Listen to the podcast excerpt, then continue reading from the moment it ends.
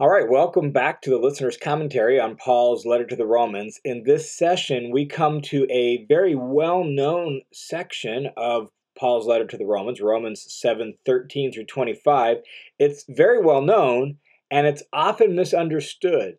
And the reason it's misunderstood is because we read Paul's words and we resonate with them. We feel like, I know that. I experienced that. Yeah, that's me. And as a result of resonating with it, we fail to push pause first and hear what Paul is actually saying before we figure out how that relates to us. And so our own nodding in agreement with Paul and resonating with what he's saying causes us to oftentimes mishear his point. So let me set the context for this. Then we're going to work down through the text, and then we're going to come back and try to understand a little more fully what Paul is actually doing by what he says here, all right? And so remember the context in this second major section of Romans, chapters 5 through 8.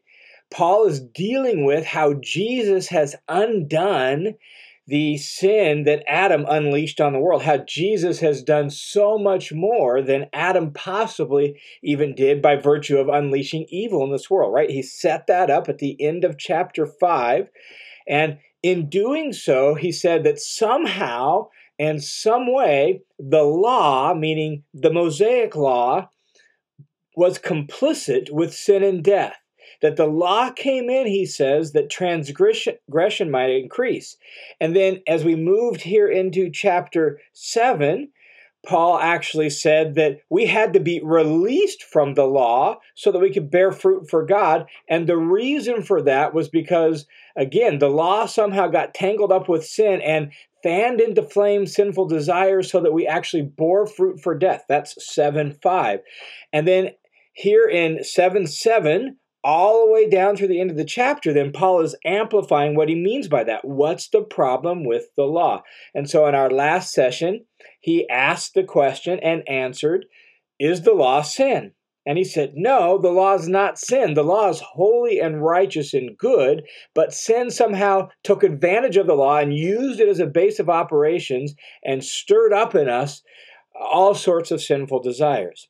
Here in 7:13 through 25, the question that he is asking is, well then, did the law, he calls it that which is good, right? He had just said in verse 12 that the law is holy and righteous and good. So did that which is good become a cause of death for me? That's the question. So, okay, the law may not be sin, but somehow the law stirred up sinful desires when it came on the scene of history, right? And he speaks past tense there in verses 7 through 12 because he's dealing with that historical moment where, what was it like when the law showed up on the scene of history?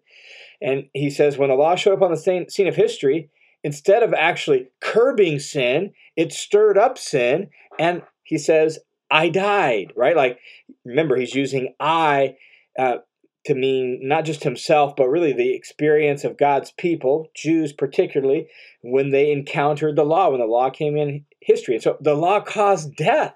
And so he says in verse 13, the question, did that which is good become a cause of death for me? And then the initial statement of the answer, may it never be. And this has been his pattern all through chapters 6 and 7. Ask a question, say, may it never be, and then explain why that's the case. And that's exactly what he does here in 7:13 through 25. So it's really important that we hear the question and what the question is about. The question is a question about the Mosaic law, the Torah, the Old Testament law. He's trying to help us understand what the problem with the law is, and that it's not because the law itself is bad. The law is good. It's just that the law had bad raw material to work with. It had broken, fallen, in Adam humans to work with, and it couldn't change that fundamental problem with humanity. So even though it was telling those in Adam humans good things to do, those in Adam humans failed to do it. That's the problem. And that's the problem he highlights here in this section of Romans chapter 7. So let's work down through the text, highlighting some of the main points he makes in the various sections of the text, and then we'll come back and kind of give a high-level overview of exactly what Paul is doing here in this section, all right? And so the first thing he does is he asks the question and gives a basic statement of answer to the question in verse 13. So verse 13, therefore, did that which is good become a cause of death for me? May it never be. That's the question. And obviously the immediate answer is may it never be, but in the second half of verse 13, he sort of gives an initial statement of the answer. So here is the initial explanation of the answer. Rather, not the law, but sin. Rather, it was sin that became the cause of death. That's the implied full statement. So did the law become a cause of death? No, it was sin that became the cause of death. Rather, it was sin in order that it might be shown to be sin by affecting my death through that which is good, so that through the commandment, sin would become utterly sinful. Do you understand what he's getting at there in that point? What he's saying is, no, it wasn't that the law was a cause of death. Sin was the cause of death, but as he had just explained in verses 7 through 12, sin took advantage of the law, and so somehow sin brought about my death through that which is good, i.e. through the law, the good commandments of the law, so that through the commandment, what would happen is sin would be seen to be utterly sinful. That's one of the major purposes of the Old Testament law.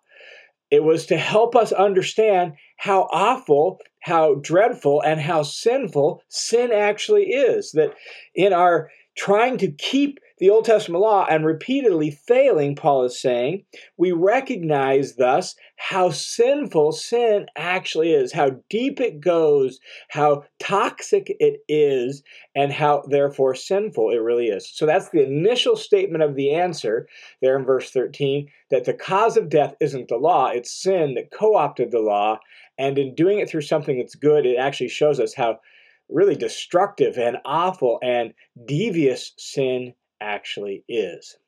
Now in verses 14 through 25 then, Paul expands and expounds on that basic answer. Notice how verse 14 begins with the word for.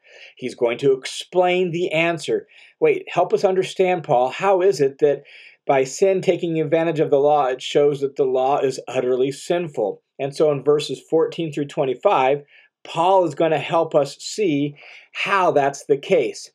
He does so in a few parts, all right? So the first part of his explanation of this answer is verses 14 through 16, where what Paul is going to say is that my conflicting desires acknowledge that the law is good. And so that's the first kind of sub-point he's going to make, right? That the law is good, and sin took advantage of a good thing, and that shows how sinful it is. And so my very own conflicting desires, he says, actually is acknowledgement that the law itself is good. So verses 14 through 16, let's read it and hear him make that point. He says, "For we know that the law is spiritual, but I'm of the flesh, sold into bondage to sin. For what I'm doing, I don't understand. I'm not practicing what I would like to do, but I'm doing the very thing I hate. But if I'm doing the very thing I don't want to do, then I agree with the law, confessing that it's good." And so Paul's point in describing this struggle as he tried to obey the law as a Jew under the law, right? And he's really describing in very personal, passionate terms, hence the present tense, hence the I. This is so Paul can speak so personally and passionately about it in hopes that he doesn't drive away his Jewish audience and the Jews who are listening to what he says, right? He wants to say some things about the law and help us understand the problem of the law, but he doesn't want to push away the Jews in his audience, so he speaks very personally and passionately about it as a way to say what he wants to say without pushing them away. And so by talking about my, quote unquote, right, it's his and every other Jew's experience under the law, or even a Gentile under the law, doesn't matter, right? As he talks about his conflicting desires, he says, well, that acknowledges that sin is bad and the law is good. And so He's making this point to help us realize that the law is not the problem in the sense that the law itself is bad. The law is not the problem in the sense that the law is the cause of death. The law is actually good, and my own conflicting desires in trying to keep the law acknowledge that the law is good. Okay, then, if that's the case, then where does the problem lie? Why is this so hard? What really is the problem? And how come this shows that the law is good and sin is utterly sinful? In what way is this playing out? Well, Paul says in verses 17 through 20, the reason for this, the reason, quote unquote, I fail to do God's law is because sin is actually resident in me. And so again, it's sin's ultimate fault, sin's the ultimate problem, but the law couldn't stop me from sinning. And so ultimately, the law is still good, but sin is the problem, and the law is too weak, too deficient to actually stop the sin that is resident within me. So listen to what he says in verses 17 through 20 as he makes this point. He says, so now, no longer am I the one doing it, but sin which dwells in me. For I know that nothing good dwells in me, that is, in my flesh, for the willing is present in me, but the doing of the good is not. For the good that I want to do, I don't do, but I practice the very evil that I don't want. But if I am doing the very thing I don't want to do, well, then I'm no longer the one doing it, but sin which dwells in me. And so the ultimate source of the problem is sin. And in some sort of way, sin takes up residence in us, in our flesh, in our body, in us as people.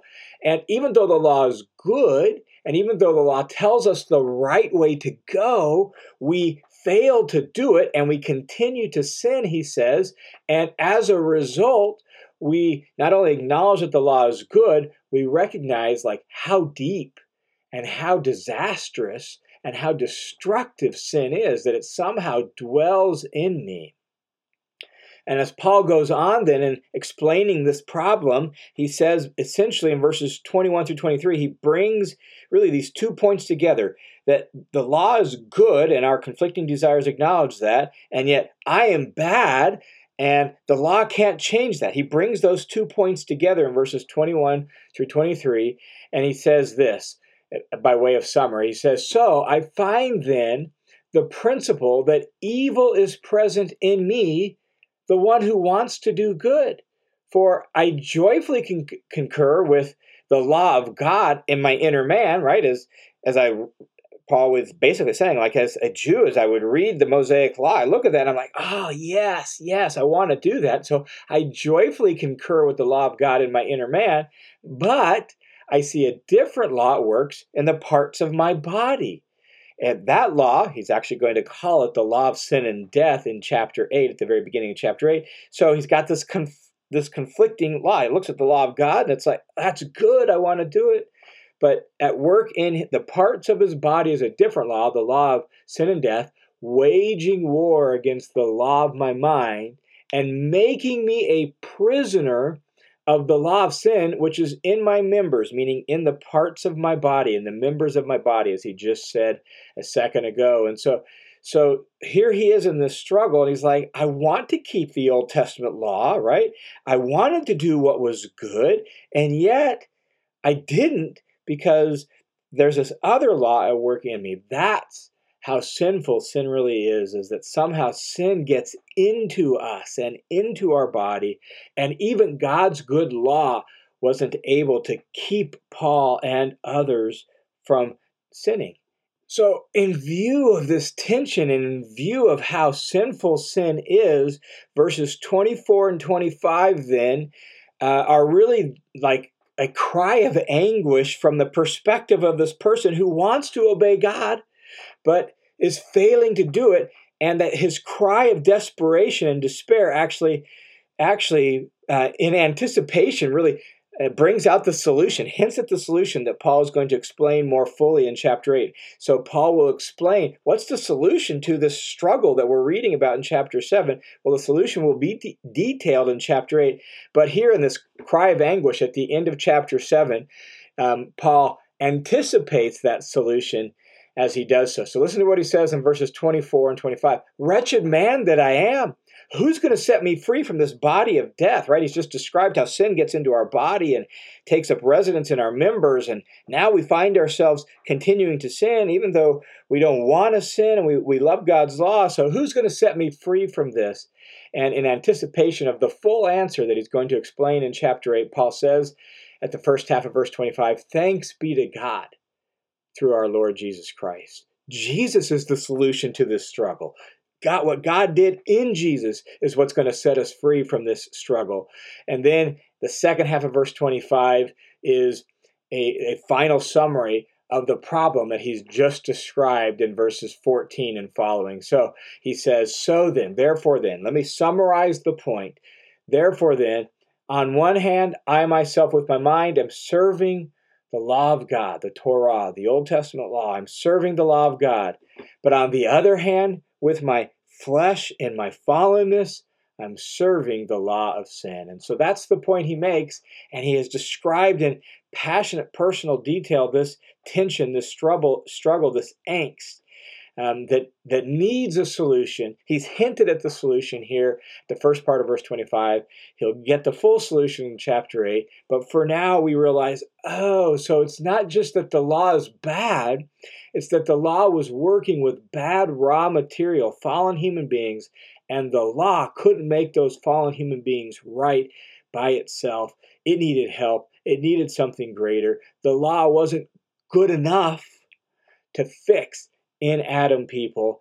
Sin was so deceitful, so destructive, and so toxic that even though the law is good and said the right thing to do, it couldn't ultimately solve the problem of sin. Now, let's reflect a little bit on exactly what Paul is doing to make sure we hear him well, all right? And let's begin by just asking you a question. Can you identify with the struggle Paul describes here in these verses? I know a lot of people can.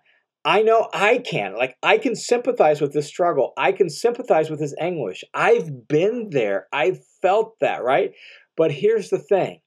Our identifying with Paul oftentimes causes us to miss the larger point he's making, and we jump immediately to thinking Paul is describing our struggle with sin before we hear the point Paul is making about the law. So in all cases of Bible study, we need to make sure we hear what the author is saying first.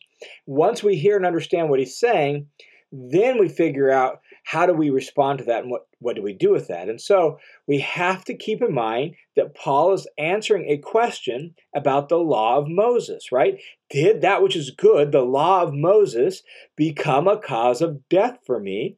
The answer is no. The law isn't so much the cause of death as it is sin. It's just that sin took advantage of the law, and the law wasn't strong enough by itself to combat sin. And so he's really dealing with the Old Testament law. And he's doing so because of the standard Jewish, really, prescription for this very struggle in Paul's day and age. The struggle that Paul describes in these verses was well known among Jewish rabbis of Paul's day, among the Jews of Paul's day. They understood that. That's why Paul can speak so personally and passionately in the present tense about it, is because he's speaking as a Jew to Jews. This is what it's like to be under the law, Paul is essentially saying.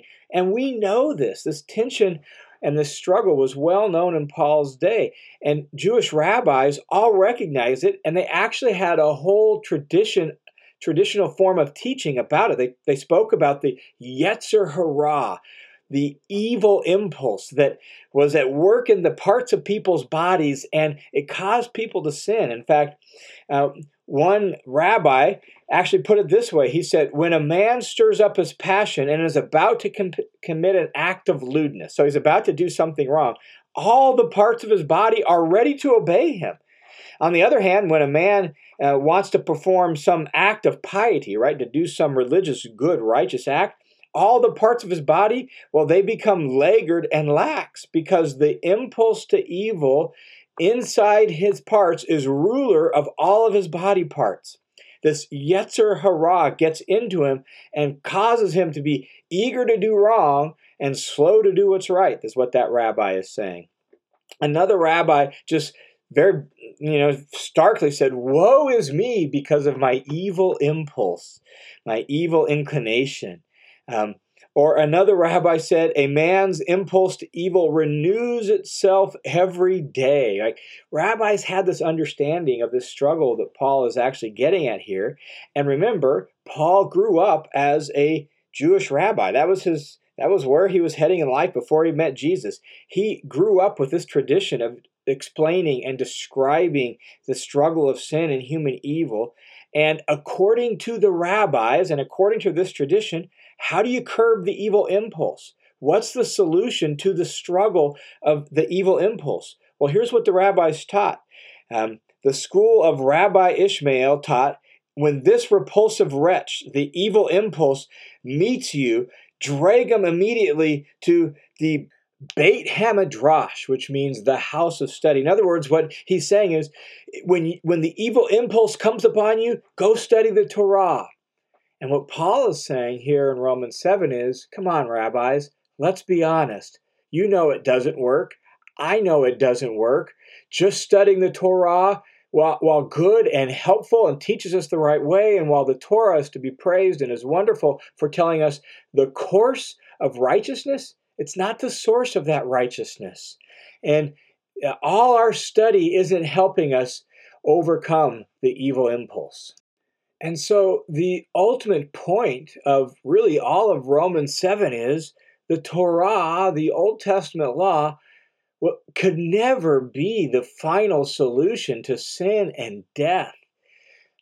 The Torah, as good as it was and as good as it is, never could deal with the yetzer hara, could never deal with the fallenness of humanity that got into us and ultimately set us free from sin and death. So the law, even though it was holy and righteous and good, somehow in some way became complicit with sin and was not the ultimate solution to sin. And even though Paul is speaking in the present tense here in this section of Romans, he's doing that for a very good reason. In 7:7 through 12, he spoke in the past tense because he was describing the historical reality of what it was like when the Old Testament law came on the scene at Mount Sinai. Here in verses 13 through 25, he speaks in the present tense because he's speaking of the present reality of what it's like to be a Jew under the law without the Spirit of God and without knowing Jesus. And what he's trying to help his Jewish audience come to terms with is that, yes, I know you love the law and I know the law is good, but the law does not set you free from sin and death. For that, we need a greater solution. And so he speaks personally and passionately about what it's like in Paul's day to be a Jew living under the law. And he does so, once again, to put the law in its proper place. And in fact, even though Paul speaks in the present tense, he can't be describing his own Christian experience and what he expects to be the normal Christian experience, unless he's contradicting everything he says in chapters 6 and 8. For example, in chapter 6, three times, chapter 6, verse 6, chapter 6, 17, and verse 20 of chapter 6, Paul says, we're no longer slaves to sin. But here in 7:14, he says, I'm sold as a slave to sin. Or again, in 7:23, he says, I'm the prisoner of the law of sin. And so how can it be that he's no longer a slave to sin, but his soul is a slave to sin? That would be a direct contradiction of what he said in just the preceding couple of paragraphs, right? Or he says in 7:25, I serve the law of sin. And he uses the word serve there to serve as a slave. And yet he said in chapter 6 and again in chapter 8 that we're not under the law of sin, right? We're not slaves to sin. In fact, 8:2 says we've been set free from the law of sin. And so if Paul is describing his own Christian experience or the normal Christian experience in verses 13 through 25, then he directly contradicts everything he says in the surrounding context. And we know that's just not going to be the case. Paul's going to be very consistent in what he says. In chapter 7, 13 through 25, he says he's of the flesh, right? And yet in chapter 6 and chapter 8, he says we're not of the flesh. In 7:5, you're not in the flesh. In 8, chapter 9, we're not in the flesh. And yet here he's of the flesh, right? And so if Paul is describing in 7:13 through 25 what his present experience was with the Spirit of God and the regeneration that brought, then he directly contradicts everything he says in the surrounding context. And so even though Paul speaks in the present tense, he's not really describing so much his present struggle as he is describing what it's like to be a person who tries to please God by virtue of the Old Testament law without the Spirit of God's help and without being in Jesus. While still being in Adam and not having the Spirit, here's what it's like to try to keep God's law, to try to do what's right. That's what he's describing in 7:13 through 25. And he does that, again, primarily to help us realize that the solution to sin and death is not the law of Moses. So in the long run, the big issue in Romans 7, 13 through 25 is the Torah versus the Spirit, the Mosaic law versus the Spirit. It has more to do with how a person relates to God and how a person intends to please God or attempts to please God, and how God intends now in Christ to govern his people. Now that Messiah has come and the Spirit has been poured out, the day of Torah is over and the time of the Spirit has come.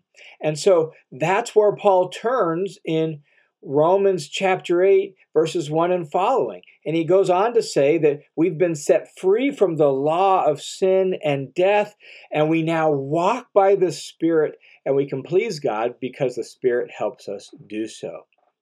So let me just offer one concluding reflection to this section as we take what Paul has said and we begin to try to figure out what do we do with it then in our present context. We're not living underneath the Old Testament law, right? And so our situation is different. Nevertheless, we do identify with this struggle, and sometimes even as followers of Jesus, particularly when we're first learning to walk by the Spirit and please God in that way, we relate to this. Or sometimes we have an ongoing sin struggle, and it marks us, and we're trying to figure out how to overcome it, right? And so I want us to hear what Paul says about the nature of sin in Romans 7, 13 through 25, because it's really, really powerful and important for us, and that's this. Paul makes it abundantly clear in this paragraph that sin is an inside job, and therefore sin is going to have an inside solution. And that's why the Old Testament law failed. The Old Testament law failed because it stood outside a fallen, in Adam human being saying, do this, do that, don't do this, make sure you go there, do this, right? And so it was outside of us telling human beings the right thing to do, but it was still dealing with broken in Adam people who had sin, Paul says, dwelling within them. Sin is an inside job. Sin gets into us and forms a certain kind of character within us. It taints our desires, it spoils our loves, and it orients us around ourself. And in doing so, it somehow gets into our body, and our default reactions, our instinctive default reactions get somehow implanted in our body, and we learn to respond in all sorts of wrong ways. We learn to respond with anger rather than with patience and grace. We learn to respond to attractive people with lust rather than with respect and dignity. We learn to be bitter and passive-aggressive rather than to be gracious and forgiving, right? So sin is deep, deep within us. It's utterly sinful, as Paul says in this section. And just knowing the good is not enough to help us become genuinely good. We need internal, supernatural help to become the kind of people who can do routinely and regularly the things that God desires. Now, we're never going to be free from sin perfectly, completely, right? Like the presence of sin is going to be all around us until Jesus returns. And so between now and the time either Jesus returns or we die and go to heaven, we're never going to be 100% holy, right? We're never going to totally do everything that's right. We're never going to totally quit sinning. That's not Paul's point. Paul's point isn't that, by the Spirit, when he gets there in chapter 8, we can be perfectly holy. Paul knows the struggle of sin. He's described it in different ways in his letters, even in the context of Romans 7. It's just that this isn't the way Paul describes it. Paul doesn't describe it as being a prisoner of sin. Paul doesn't describe it with this kind of angst when he describes the struggle of sin. In fact, in Romans chapter 6, he says, you've died to sin, therefore don't let sin reign in your mortal bodies. And then he goes on in verses 12 and 13 to talk about what we need to do to make sure sin doesn't reign. There's going to be effort. There's going to be work. It's going to be a bit of a struggle. Or in chapter 8 of Romans, Paul actually says in verses 12 and 13 that we're not under obligation to the flesh to do what it says, but if by the Spirit we're putting to death the deeds of the body. And so there's effort, there's struggle, there's work to be done. So Paul knows we're going to have to combat sin on a regular basis, and we're going to have to be vigilant, right? And so when you read Paul's words in context, he's not saying that this describes the normal Christian life, and he's also not saying there won't be any struggle with sin. Paul believes there's going to be effort. There's going to be combat needed, putting to death the deeds of the body. But we're going to do that by the power of the Spirit. Why? Because sin's an inside job. And sin gets into our bodies. Sin gets into our habits. Sin gets into our motives and our thinking. And we can't always see it. And we need supernatural, internal help to become the kind of people that God desires. And God provided that by virtue of His Spirit. And that's where Paul turns next in Romans chapter 8.